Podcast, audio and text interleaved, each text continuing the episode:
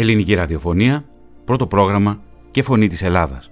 Ανήμερα της Εθνικής Επετείου. Ραδιοφωνικό ντοκιματέρ. Τα παιδιά της κατοχής. Μια σύμπραξη των εκπομπών Αφύλακτη διάβαση και Ιστορία Μηνύματος. Κυρίες και κύριοι, τα παιδιά της κατοχής 1942-1943. Τα παιδιά που δεν συμβιβάστηκαν με τον κατακτητή. Τα παιδιά που δεν υπέκυψαν στο φασισμό και τον ναζισμό. Τα παιδιά που αντιστάθηκαν. Τα παιδιά που ονειρεύτηκαν. Τις μαρτυρίες αυτών των παιδιών θα ακούσουμε σήμερα από το πρώτο πρόγραμμα της Ελληνικής Ραδιοφωνίας. Αγόρια και κορίτσια στο όριο της ζωής και του θανάτου. Αγόρια και κορίτσια που νίκησαν το σκοτάδι του ναζισμού.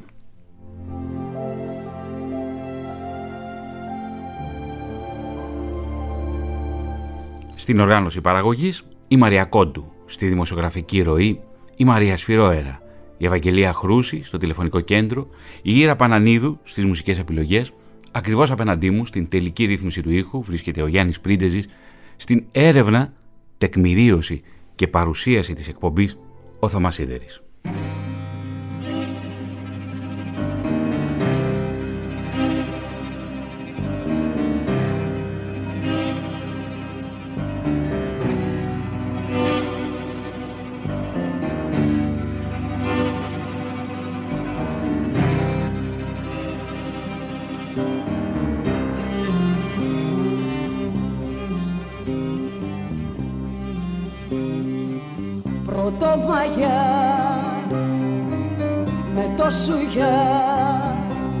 Χαράξαν το φεκίτι και μια βραδιά σαν τα θεριά σε πήραν απ' το σπίτι.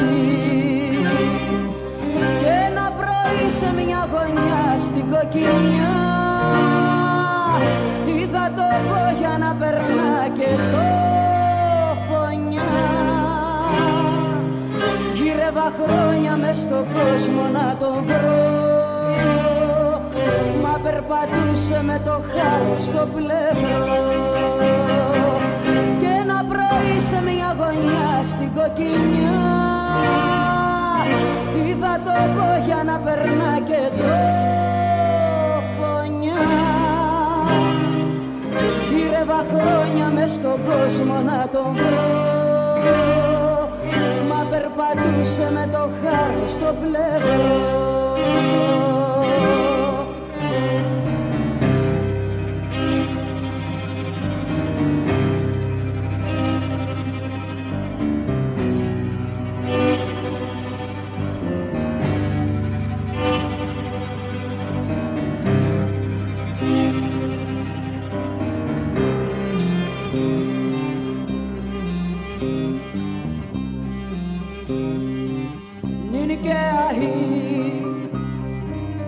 Στη ζωή σε είχα ραξοβολή, μα μια ναυγή στη μαύρη γη σε σόριασε το βολί. Και ένα πρωί σε μια γωνιά στην κοκκινιά είδα το κόγια το ληστή και το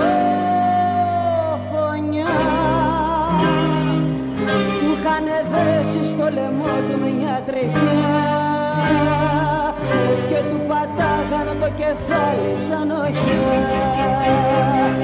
Και ένα πρωί σε μια γωνιά στην κοκκινιά είδα το βόγια το ληστή και το φωνιά. Του είχανε δέσει στο λαιμό του μια τριχιά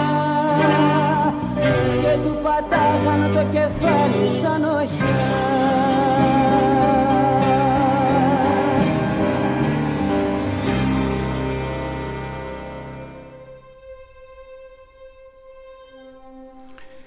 Η ένταξη στις οργανώσεις, τις αντιστασιακές οργανώσεις την περίοδο 1942-1943 ήταν εθελοντική, μυστική και αποτελούσε ιδιωτική πρωτοβουλία του νέου.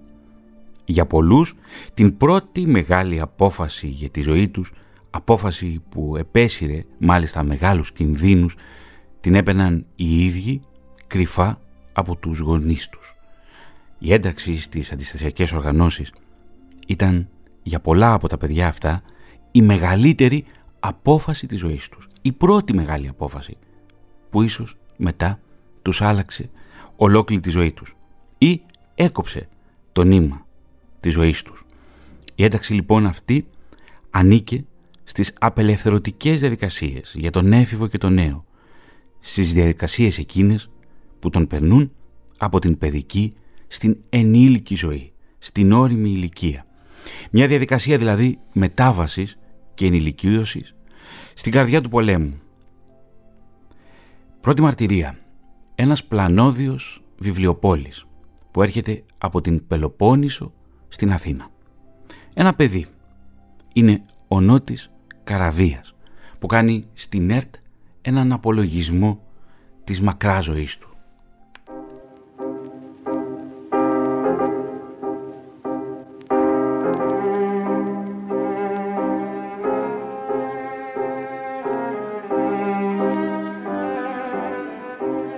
Είναι 5 χρόνια τώρα που είμαι συνταξιούχος και τη διεύθυνση του μαγαζιού την ανέλαβε ο γιος μου.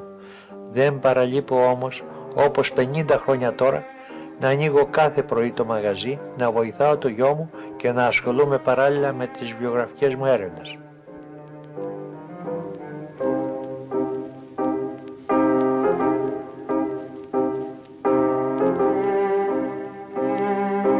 Πολλές φορές σκέφτομαι ότι καμία συνταξιοδότηση δεν μπορεί να διακόψει τη ζωντανή μου σχέση με το βιβλίο και την ερευνά του.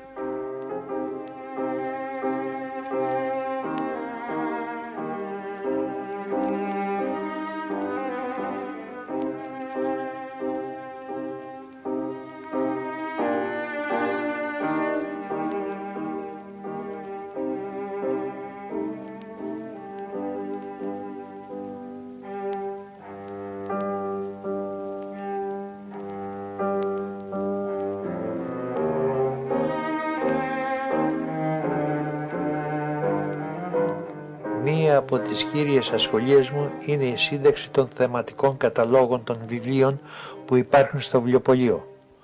Μια δουλειά που την άρχισα το 1960 και μέχρι τώρα έχω καταγράψει χιλιάδες βιβλία όλων των κατηγοριών.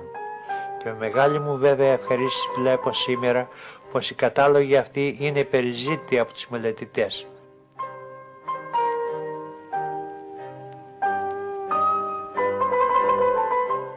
Οι θεματικοί αυτοί κατάλογοι που τώρα είναι περίπου 300 περιλαμβάνουν βιβλία αρχαιολογικά, βυζαντινά, νεωτέρας ιστορίας Ελλάδος και Κύπρου, Βαλκάνια, Μέση Ανατολή, νεοελληνική φιλολογία, πεζά, ποιητικά, μελέτες, θέατρο. Ακόμα υπάρχει ένας άκρος ενδιαφέρον κατάλογος θεατρικών προγραμμάτων με 350 προγράμματα της περίοδου 1880-1903, τα οποία αγοραστήκανε από το Θεατρικό Μουσείο.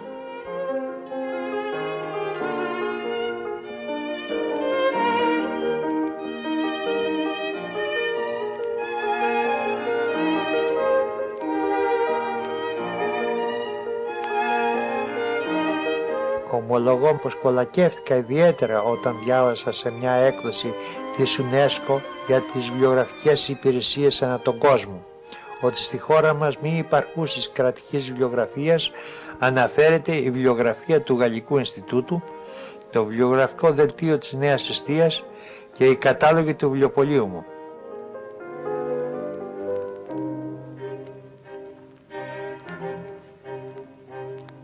Τα παλιά ελληνικά βιβλία είναι και αυτά ταλαιπωρημένα λόγω των περιπετειών της πατρίδας μας, καθώς και του χαμηλού πνευματικού επίπεδου. Έτσι, στους καταλόγους μου παρατηρούνται διακοιμάσεις στις τιμές των βιβλίων, ανάλογα με την κατάστασή τους. Σημειώνω άριστο αντίτυπο, άθικτο, καλή κατάσταση, ταλαιπωρημένο αντίτυπο, αμεταχείριστο.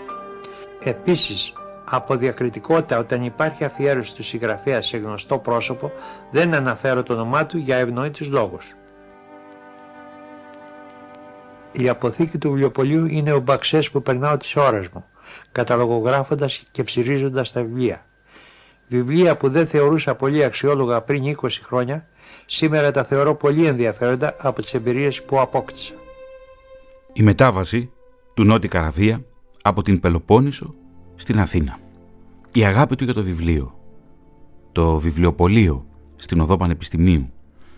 Και εκείνος πλανόδιος βιβλιοπόλης.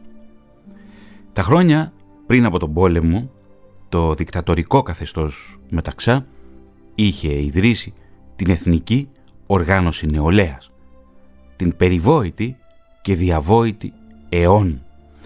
Η ΕΟΝ, κυρίες και κύριοι, ήταν ένα κανάλι χειραγώγησης της νέας γενιάς που είχε επινοηθεί από ενήλικες και λειτουργούσε συμπληρωματικά με τη δημόσια εκπαίδευση σε βάση υποχρεωτική και καταπιεστική, με στρατιωτική οργάνωση στα πρότυπα των φασιστικών νεολαίων στην Ιταλία και της οργάνωσης της ναζιστικής νεολαίας στη Γερμανία. Πολλά από τα παιδιά που συμμετέχουν στις αντιστασιακές οργανώσεις την περίοδο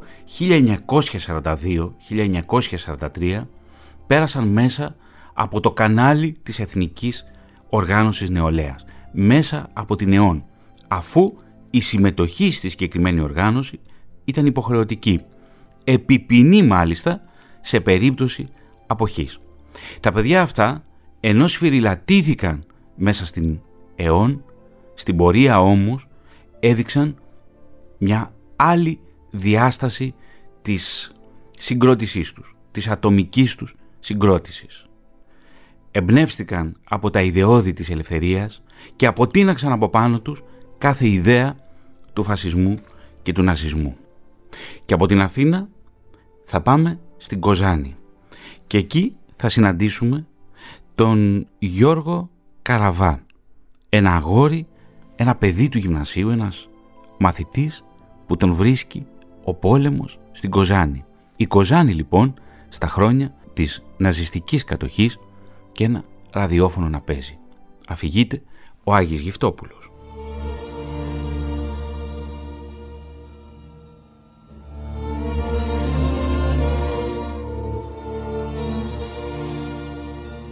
Τα γραφεία του Γερμανικού Φρουραρχείου στεγάζονταν στο κτίριο της Εθνικής Τράπεζας, στη βόρεια πλευρά της κεντρικής πλατείας της Κοζάνης, εκεί που είναι σήμερα. Στην κορυφή του κοδονοστασίου κοιμάτιζε η γερμανική σημαία με τον αγγυλωτό σταυρό. Οι Γερμανοί είχαν μαζέψει όλα τα ραδιόφωνα της Κοζάνης και τα παρέδωσαν στο Δημαρχείο να τα φυλάξουν. Ο τότε βιβλιοθηκάριος, Νικόλαος Δελιαλής, τα είχε κλειδώσει στο υπόγειο της βιβλιοθήκης. Ήταν καμιά εξενταριά, όλα μεγάλα, ακριβά ραδιόφωνα, με σκοπό να τα επιστρέψουν κάποτε. Όμως, κάποιος Γερμανός αξιωματικός μυρίστηκε ψητό, πήγε στη Θεσσαλονίκη στον ανώτερο διοικητή και έλαβε άδεια να τα πάρει και να τα πάει στη Γερμανία, προφανώς να τα εμπορευθεί. Για να ενημερώνονται οι Κοζανίτες, οι Γερμανοί τοποθέτησαν ένα μεγάφωνο στο μπαλκόνι του Φρουραρχείου και μέσω ενός ραδιοφώνου μετέδιδαν τις ειδήσεις του ελεγχόμενου σταθμού των Αθηνών. Στις 7 παρατέταρτο το βράδυ, πριν έρθει η ώρα των ειδήσεων, έβαζαν πρώτα το ραδιοφωνικό σταθμό του Βελιγραδίου που είχε σήμα καμπάνα που πάντα έπαιζε τέτοια ώρα πολύ ευχάριστη μουσική. Το πρόγραμμα έκλεινε με ένα τραγούδι της Ζάρα Λεάνδερ, η οποία ήταν η υπαριθμόν ένα τραγουδίστρια της εποχής και η οποία τραγουδούσε με περισσό πάθος. Στις 8 και 4 που τελείωναν οι ειδήσεις, οι ακροατές έπρεπε να επιστρέψουν σπίτια τους γιατί η κυκλοφορία επιτρεπόταν μέχρι 8 και μισή.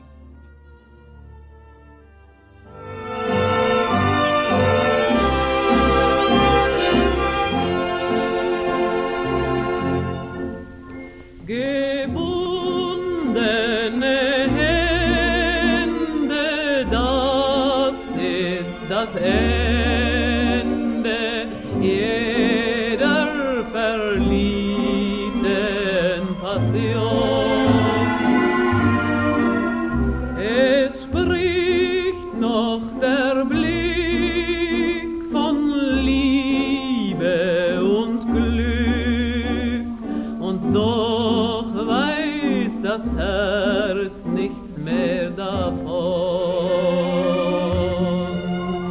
Man sagte gern Verzeih, so geben wir uns frei.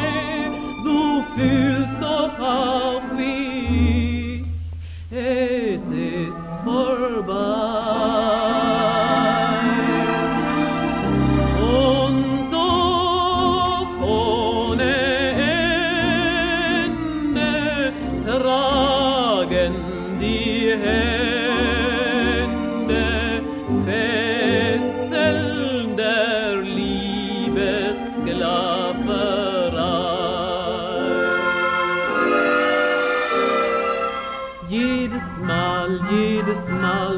Hört man sich zu, das ist das letzte Rendezvous. Doch man weiß jedes Mal, dass man's nicht tut. Hat man denn das Herz dazu? Gebundene Hände,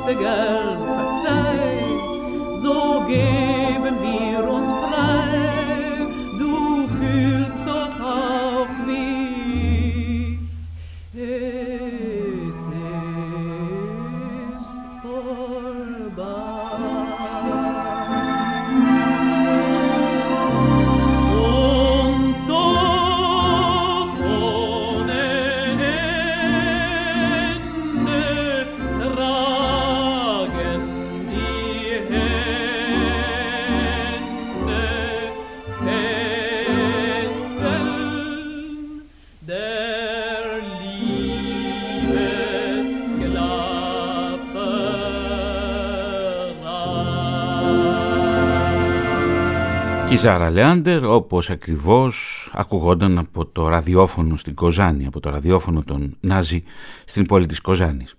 Οι χειρόγραφες σημειώσεις του Γιώργου Καραβά που μας διάβασε ο Άγιος Γυφτόπουλος έφτασαν ως εμένα χάρη στη βοήθεια του καλού φίλου Στέλιου Καραπουναλίδη.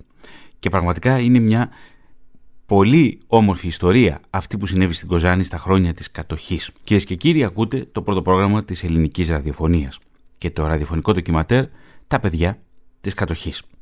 Θα πάμε τώρα πριν από τον πόλεμο και θα ακούσουμε τον Νότη Καραβία να μας αφηγείται τη ζωή του στα χρόνια εκείνα, στη δεκαετία του 1930. Ξεκίνησα από την Πύλο και ήρθα για πρώτη φορά σε επαφή με το βιβλίο στο βιβλιοπωλείο του αδερφού μου το 1934. 2 χρόνια μετά έγινα κι εγώ βιβλιοπόλης υπαίθριος με μια ντουλάπα πίσω από την Εθνική Βιβλιοθήκη.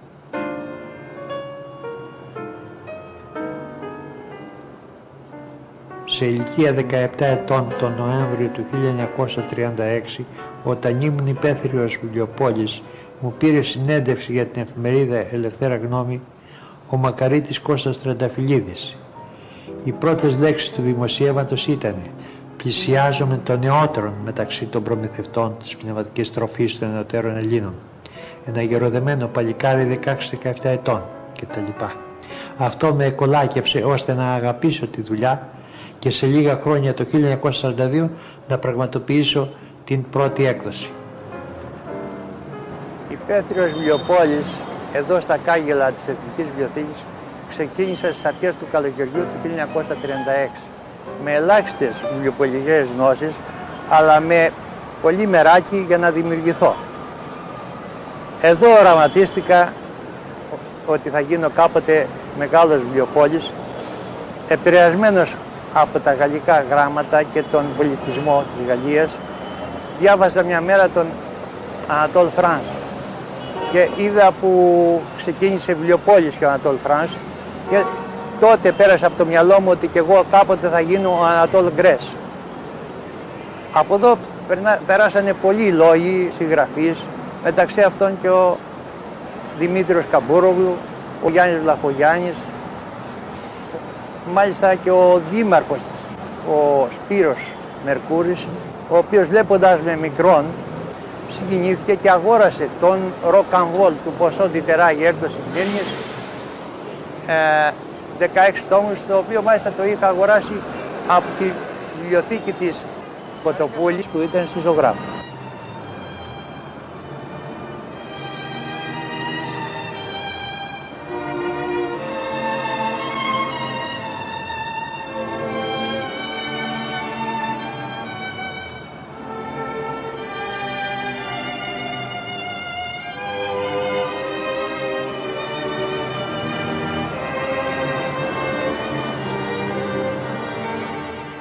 Παράξενο μου φαίνεται πάντως τώρα που μου έρχεται πάλι στο μυαλό ότι κάποτε πίσω από την επίσημη εθνική μας βιβλιοθήκη είχαν εγκατασταθεί και οι υπαίθριες ντουλάπες. Η ανεπίσημη αυτή αγορά του φτηνού μεταχειρισμένου βιβλίου. Να ήταν άραγε η εθνική βιβλιοθήκη ο πόλος έλξης και για μας με τις ντουλάπες.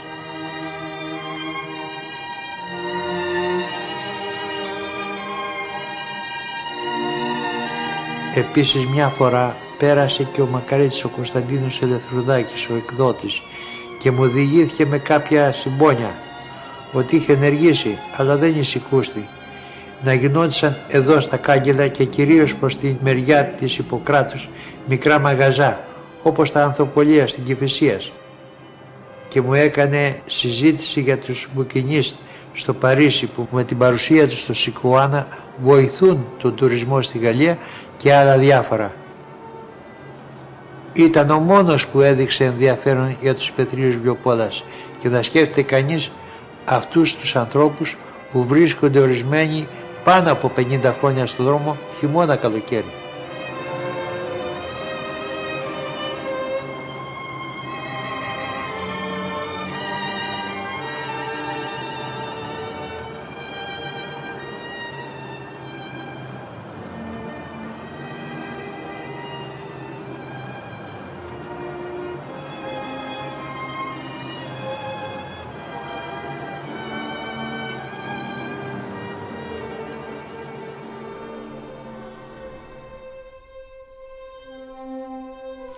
Νότης Καραβίας, ένας πλανόδιος βιβλιοπόλης στα χρόνια της κατοχής. Ένα βασικό χαρακτηριστικό της αντιστασιακής πράξης υπήρξε η συλλογικότητα, αναφέρει ο Ντέτ Βαρών. Η αντίσταση στη χιτλερική κατοχή δεν μπορούσε παρά να έχει συλλογικό χαρακτήρα. Το καθεστώς της κατοχής ως μια έκτακτη κατάσταση κινδύνου καθιστούσε αναγκαίες τις εισπυρώσεις. Εποχή της συλλογικότητας λοιπόν, οι ατομικές πρωτοβουλίες και οι ατομικοί ηρωισμοί, πολύ μικρή εμβέλεια μπορούσαν να έχουν. Η πρώιμη φάση της αντίστασης χαρακτηρίζεται από πράξεις ατομικού ηρωισμού. Η πρώτη τέτοια πράξη στην κατεχόμενη Αθήνα, πράξη ατομικού ηρωισμού που πραγματοποιήθηκε αυθόρμητα από 2 φοιτητές, ήταν το κατέβασμα της χιτλερικής σημαίας από την Ακρόπολη. Μια πράξη που σηματοδοτεί συμβολικά και την έναρξη της αντίστασης. Από εκεί και ύστερα, καθώς η αντίσταση οριμάζει, περνάει σε όλο και συλλογικότερες μορφές. Παρέες της γειτονιάς, του σχολείου ή του πανεπιστημίου, βασισμένες σε κοινές πολιτικές επιλογές, με την ευρία έννοια βέβαια του όρου, συσπυρώνονται και συντονίζουν τη δράση τους. Λίγο-λίγο αναφαίνονται τα πρώτα σχήματα. Οι πρώτες οργανώσεις, αν μπορούμε να τις ονομάσουμε οργανώσεις, αυτές τις μικρές συσπυρώσεις νέων με τη μεγάλη οργή και τα κάπως θολά οράματα που αναζητούσαν τρόπους να αντιταχθούν στην ασφικτική πραγματικότητα, όπως ακριβώς σε αυτό το πλαίσιο είχε ξεκινήσει από το 1940 αρχικώς με την Ιταλική και μετά την ναζιστική κατοχή. Οι ίδιοι οι νέοι τις ονόμαζαν έτσι, αντιστασιακές οργανώσεις, και μάλιστα τους έδιναν μεγαλεπίβολα ονόματα όπως Πανελλήνιος Ένωσης Αγωνιζομένων Νέων, η ΠΕΑΝ. Κατά τη διάρκεια του σημερινού ραδιοφωνικού ντοκιμαντέρ θα επικεντρωθούμε στην ΠΕΑΝ. Άλλη αντιστασιακή οργάνωση ήταν η Ιερή Ταξιαρχία, το Εθνικό Κομιτάτο Νέων, η Φιλική Εταιρεία Νέων. Η Επανάσταση του 1821 χρησίμευε συχνά ως σημείο αναφοράς και πολλές ομάδες εμπνέονταν από αυτήν την επιλογή του ονόματός τους. Μέσα από αυτές λοιπόν και από την ιστορία τους, γράφει ο Ντέτ Βαρών, γράφεται και η ιστορία του αντιστασιακού κινήματος των νέων. Τουλάχιστον το κομμάτι, το μέρος εκείνο της ιστορίας τους που μπορεί κάπως να ανασυσταθεί. Θυμάμαι ακόμη ως φοιτητής νομικής τα τέλη της δεκαετίας του 1980 αυτές τις υπαίθριες βιβλιοθήκες στον τοίχο της νομικής σχολής Αθηνών και τους πλανόδιους βιβλιοπόλες που τους καλημερίζαμε κάθε πρωί καθώς προσερχόμαστε στο μάθημα. Εδώ ο Νότης Καραβίας μας μιλάει για μια απροσδόκητη συνάντηση. Το ημερολόγιο δείχνει 1942. Τις υπαίθριες ντουλάπες βιβλιοπολία εγώ τις βρήκα ήδη να υπάρχουν πριν το 1934. Νομίζω μάλιστα πως η προσφορά τους σε φτωχούς φοιτητάς που έβρισκαν εκεί φθηνότερα τα πανάκριβα τότε πανεπιστημιακά συγγράμματα δεν είναι αμεληταία. Γνωρίζω δε πολλούς πνευματικούς ανθρώπους σήμερα που κάποτε με το λίγο χαρτζηλίκι τους αγόρασαν το πρώτο τους βιβλίο από τις υπαίθριες ντουλάπες.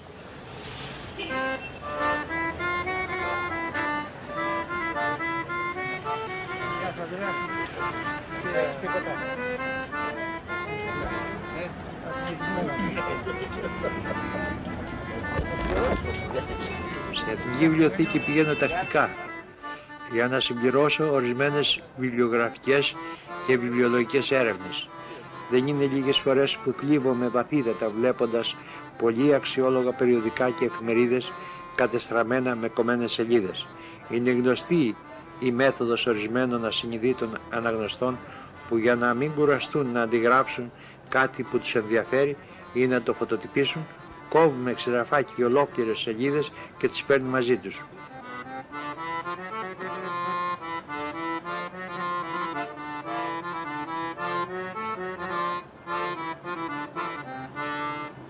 Το πρώτο μαγαζί της οδού Ακαδημίας όλο και όλο ήταν 13 τετραγωνικά, με δύο κινητές μικρές βιτρινίτσες.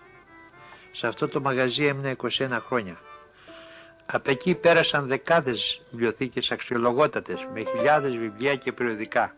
Πραγματική θησαυρή. Και να σκεφτεί κανείς ότι εγώ εκείνη την εποχή δεν ήμουν πάντα σε θέση να εκτιμήσω την πραγματική τους αξία.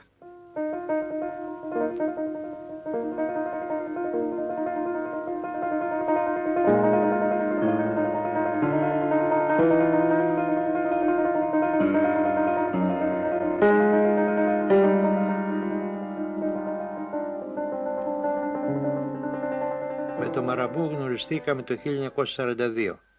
Όταν είδε στη βιτρίνα ένα βιβλίο που είχα για τη Μασσαλία, με ερώτησε για την τιμή του. Του είπα την τιμή, το ήθελε, αλλά δεν κρατούσε μαζί του χρήματα. Και μου είπε εάν μπορούσα να το φυλάξω και να περάσει άλλη μέρα να το πάρει. Εγώ του είπα πάρτε το και όποτε ευχερίσετε περνάτε και μου το πληρώνετε. Και μου λέει χωρίς να ξέρεις ούτε πώς με λένε και μου το δίνεις. Ο εντάξει άνθρωπος φαίνεται από μακριά, του απαντάω και αμέσως μετά τον ρωτάω πώς σας λένε. Καβαδίας ήταν η απάντησή του. Μήπως είστε συγγενείς με τον ποιητή, τον ξαναρωτώ. Τότε χαμογελώντας μου λέει εγώ είμαι. Τότε πάρτε το, δεν θέλω τίποτα. Από τότε γεννήκαμε φίλοι. Στην καρδιά της κατοχής 1942 ο Νότης Καραβίας συναντάται με τον Νίκο Καβαδία, το Μαραμπού, και ο Μαραμπού του αφιερώνει, του χαρίζει το βιβλίο του και του γράφει αφιέρωση. Εδώ ακούμε τον Νότη Καραβία αλλά και τον Νίκο Καβαδία να διαβάζει το ποίημά του «Γυναίκα». Στον αγαπημένο μου Νότη Καραβία, για τη μεγάλη του καρδιά και για εκείνες τις δύσκολες μέρες της κατοχής που περάσαμε.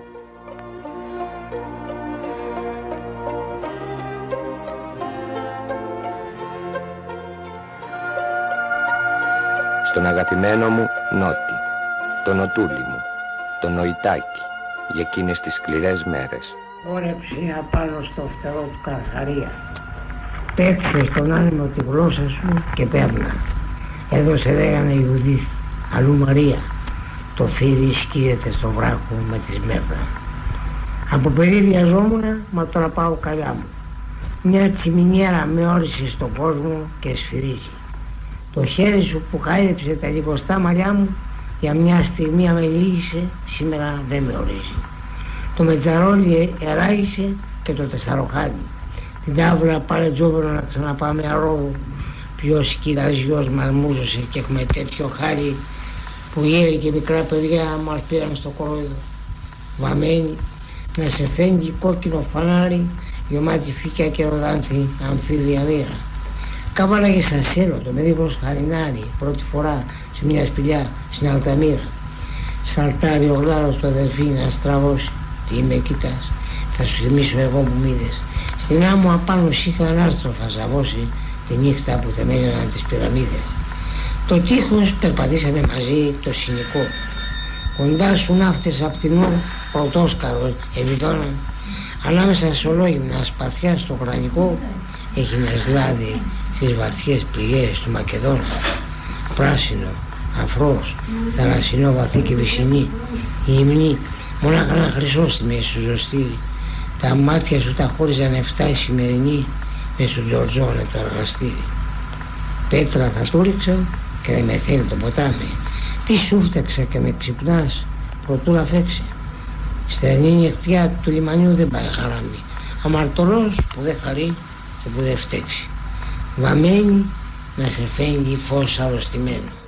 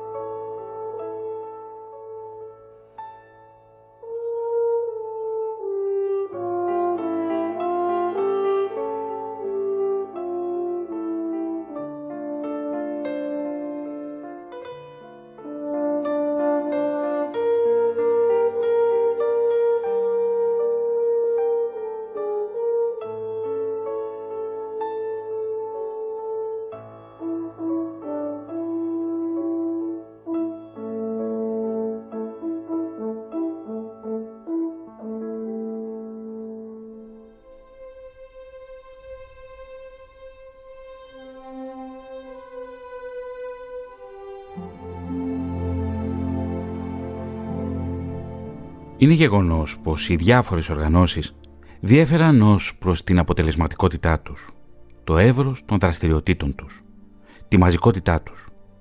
Όμως, δεν θα πρέπει να παραβλέψουμε έναν και μοναδικό κοινό παρανομαστή. Τη σημασία του ίδιου του γεγονότος της ύπαρξής τους.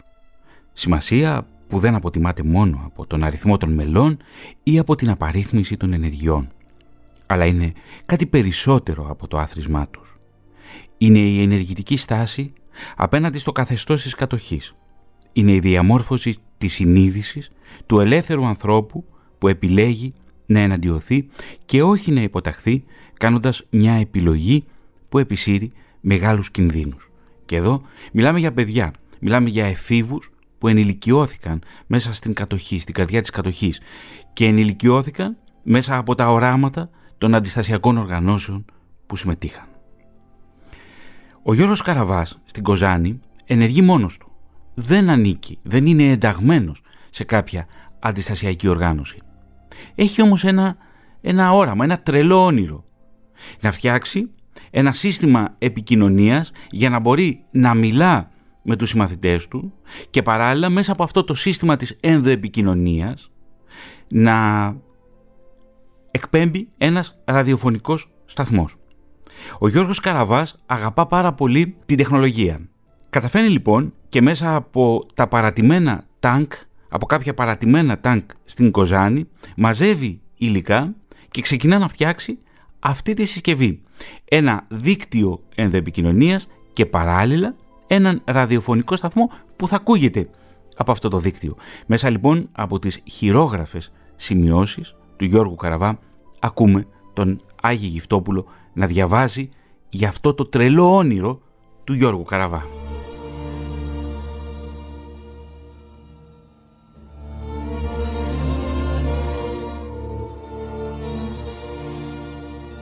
Όταν ήμουν μαθητής στο γυμνάσιο Κοζάνης, μου έκανε μεγάλη εντύπωση το ραδιόφωνο και γενικά η ασύρματη μετάδοση της μουσικής όπως μας τα εξηγούσε ο καθηγητής φυσικής.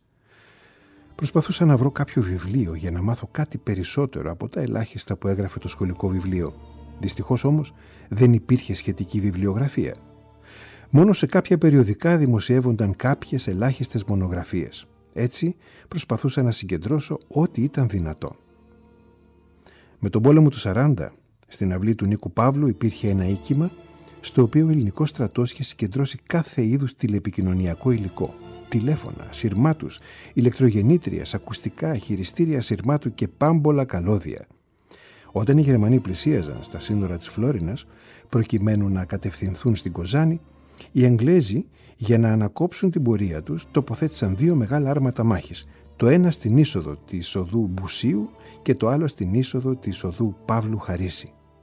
Οι δρόμοι τότε ήταν στενοί και τους έκλεισαν με τέτοιο τρόπο που δεν περνούσε ούτε γάτα. Τα άρματα αυτά είχαν ασυρμάτους που όμως οι Εγγλέζοι κατέστρεψαν σπάζοντάς τους με σφυριά.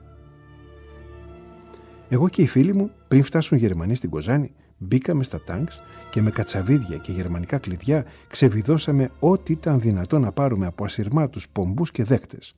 Μετά μπήκαμε στο οίκημα που ήταν στην αυλή του Παύλου και πήραμε πολλά τηλέφωνα του στρατού, ακουστικά ασυρμάτου, μερικές αμεταχείριστες λιχνίες δεκτών ασυρμάτου και ένα σωρό άλλα τέτοια σχετικά μηχανήματα.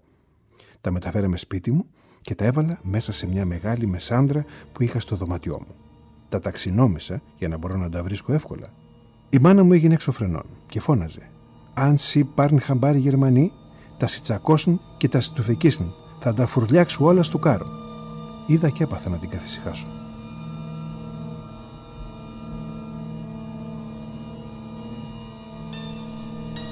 Ο Γιώργος Καραβάς λοιπόν, μέσα από τα υλικά, από τα παρατημένα τάγκ, καταφέρνει να φτιάξει αυτό το σύστημα ενδοεπικοινωνίας που το ονομάζει αργαλιός. Είναι ο αργαλιός της Κοζάνης. Χρησιμοποιεί συνθηματικά ονόματα για τους συμμαθητές του και φτιάχνει και το ραδιόφωνο. Και το ραδιόφωνο αυτό παίζει.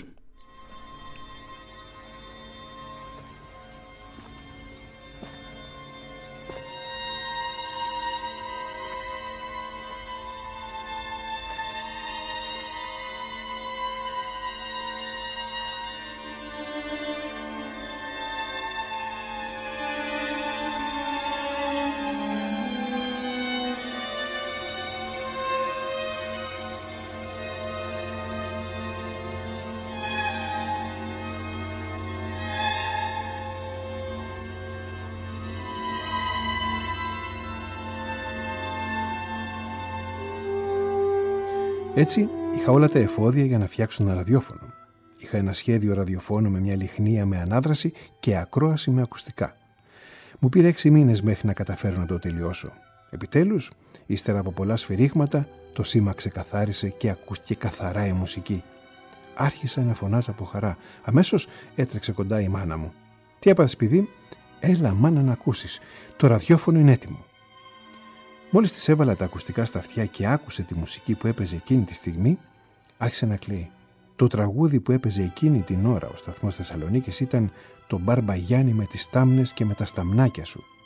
Μου λέει η μάνα μου: «Παιδί, θαυμάζω το πείσμα σου και την υπομονή σου. Είπεις και το φτιάξες, σε συγχαίρω». Επιτέλους συσύγασε. Ποτέ δεν πίστευε πως θα τα κατάφερνα. Έρχονταν και οι φίλοι μου και της έλεγα να με αποθαρρύνει. Κάτι τέτοιο ήταν για αυτούς αδιανόητο και δεν ήθελα να με βλέπουν να παιδεύομαι άδικα. Η μάνα μου μου φανέρωσε αργότερα τι της έλεγαν οι φίλοι μου. Μόνο ένας μου συμπαραστεκόταν συνεχώς και αδιαλείπτος. Αυτός ήταν ο Κώστας ο Βαλταδόρος, ο Ορίων ο Κιθαροδός.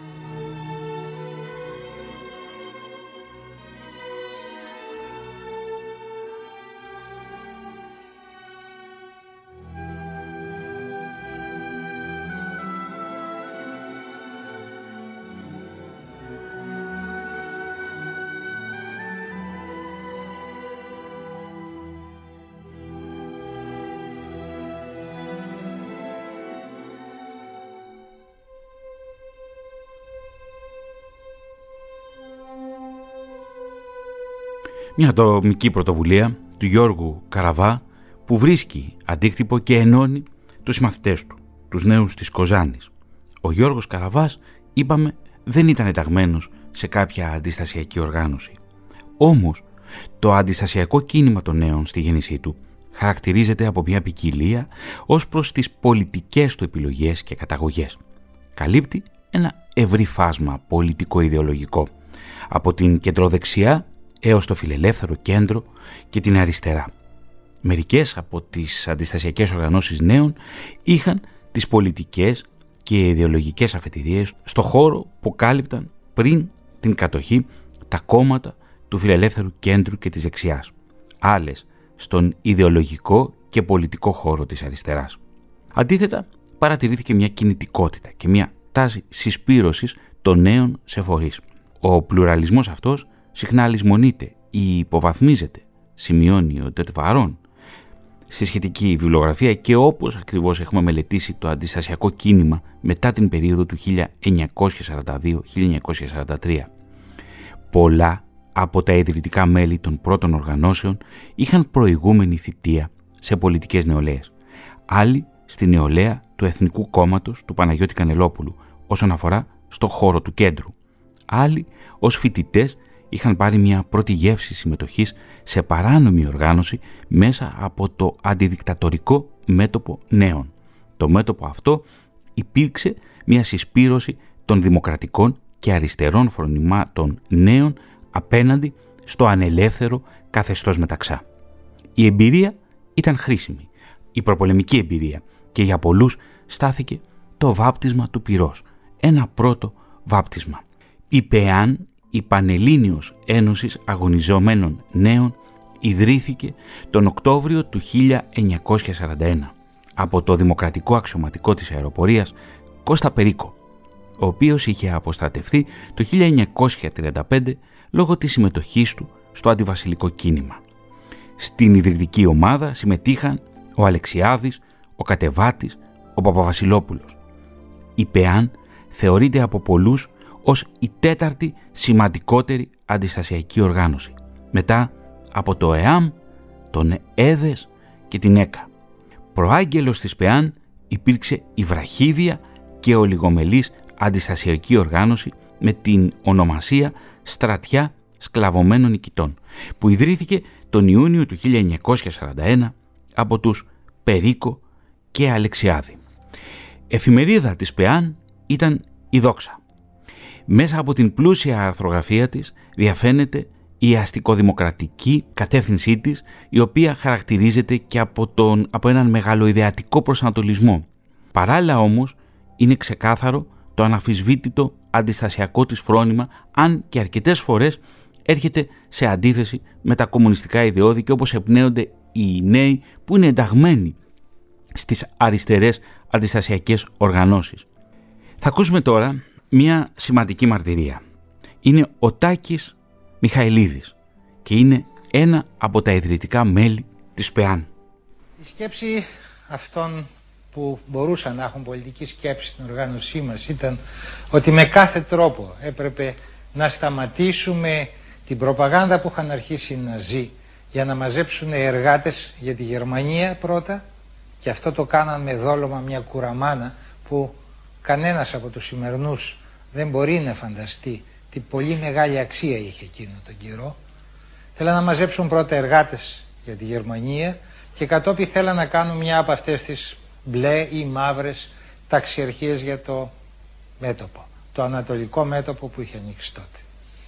Έτσι είχε πάρθει η απόφαση αυτές οι οργανώσεις που κάναν προπαγάνδα για τους Γερμανούς, που είχαν γίνει από τους Γερμανούς, που ήταν φιλοναζιστικές, να χτυπηθούν.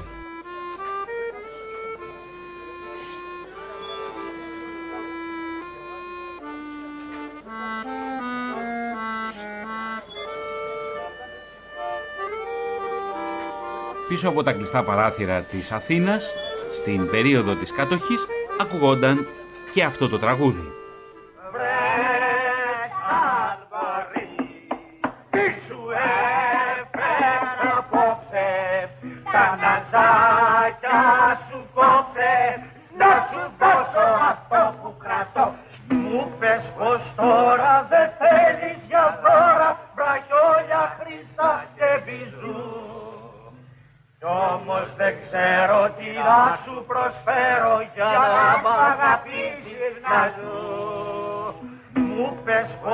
τώρα δεν θέλεις για τώρα βραχιόλια χρυσά και μπιζού. Κι όμως δεν ξέρω τι να σου προσφέρω για να μ' αγαπήσεις να ζω. Βρε σαν βαρύ, τι σου έφερα απόψε, τα ναζάκια σου κόψε, να σου δώσω αυτό που κρατώ. Σκηνό! Βρε σαν βαρύ, τι σου έφερα απόψε, τα ναζάκια σου κόψε, να σου δώσω αυτό που κρατώ. Ακούσαμε τον Θανάση Βέγκο στο «Βρες αν μπορείς», ένα τραγούδι όμως ισπανικό, το οποίο μιλούσε στην αρχική του έκδοση για την αγάπη, και ακούμε την ισπανική εκδοχή του «Βρες αν μπορείς».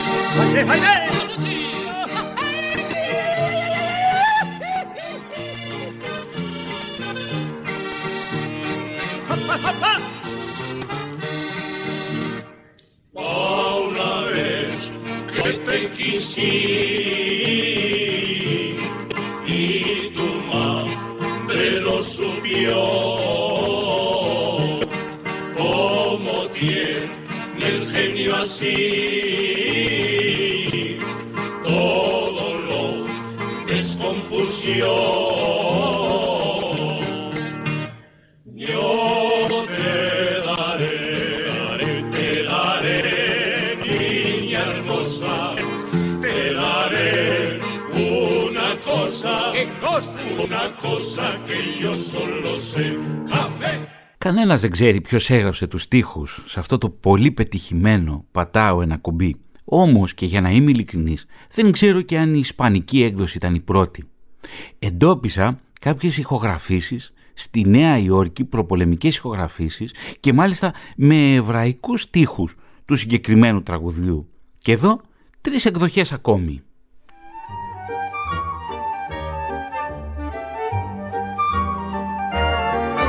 Wenn die Sold sein schwarz wie Atute, wenn die hast Augen wie bei Jakute, und wenn die hinkt sie bisslich, hast Hilzene fieslich, so geht du satt mich nicht.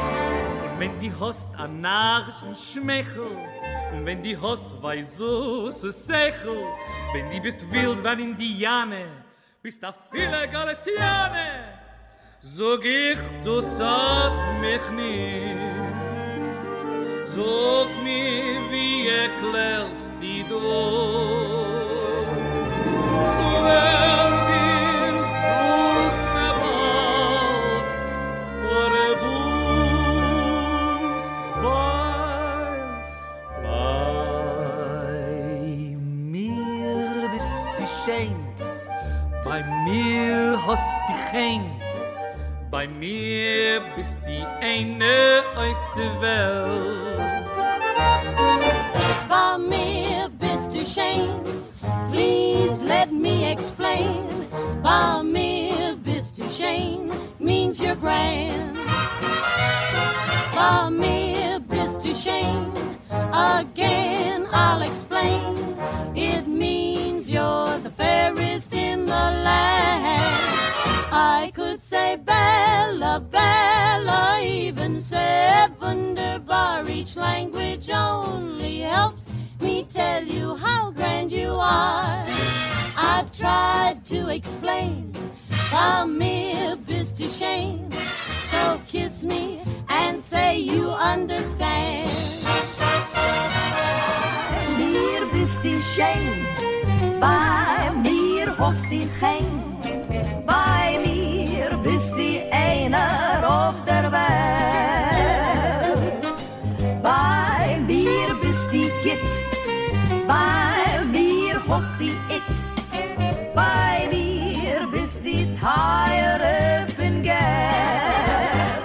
Ένα υπέροχο προπολεμικό τραγούδι που έγινε τραγούδι και ψιθυριζόταν στα χείλη των ανθρώπων κατά τη διάρκεια της κατοχής, το «Πατάω ένα κουμπί». Και εδώ η τραγουδίστρια της νίκης. Επέλεξα όμως να ακούσουμε όχι ένα από τα τραγούδια που ταυτίζονται με την Ιταλική κατοχή, αλλά ένα τραγούδι που αγαπώ ιδιαίτερα. Και είναι του Κώστα Γιαννίδη. Είναι το «Πόσο λυπάμαι». Και το επέλεξα γιατί κάναμε ένα αφιέρωμα στον Γιάννη Κωνσταντινίδη μαζί με το Radio Panic στις Βρυξέλλες, μια συμπαραγωγή της Φωνής της Ελλάδας και του Radio Panic του βελγικού ραδιοσταθμού. Και εκεί μιλήσαμε για τον Κώστα Γιαννίδη. Επομένως είπα να κλείσουμε το πρώτο μέρος με αυτό. Σοφία Βέμπο, πόσο λυπάμαι.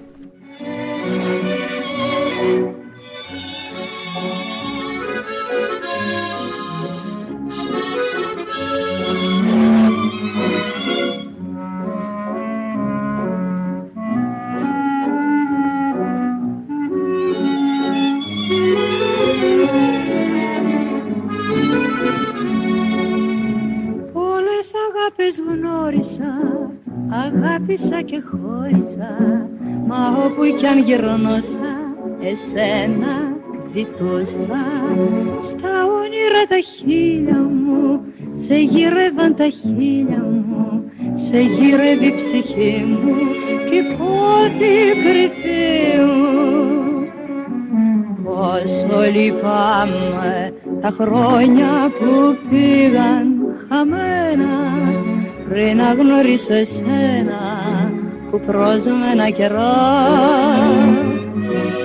Μα πως φοβάμαι πως ίσως μια μέρα σε χάσω, γιατί να σε ξεχάσω ποτέ δεν θα βρω. Γύρε κοντά μου αγάπη γλυκιά μου, θέλω ακόμα ξανά να σου πω πόσο φοβάμαι πως ίσως μια μέρα σε χάσω και πως να σε ξεχάσω που τόσο σ' αγαπώ.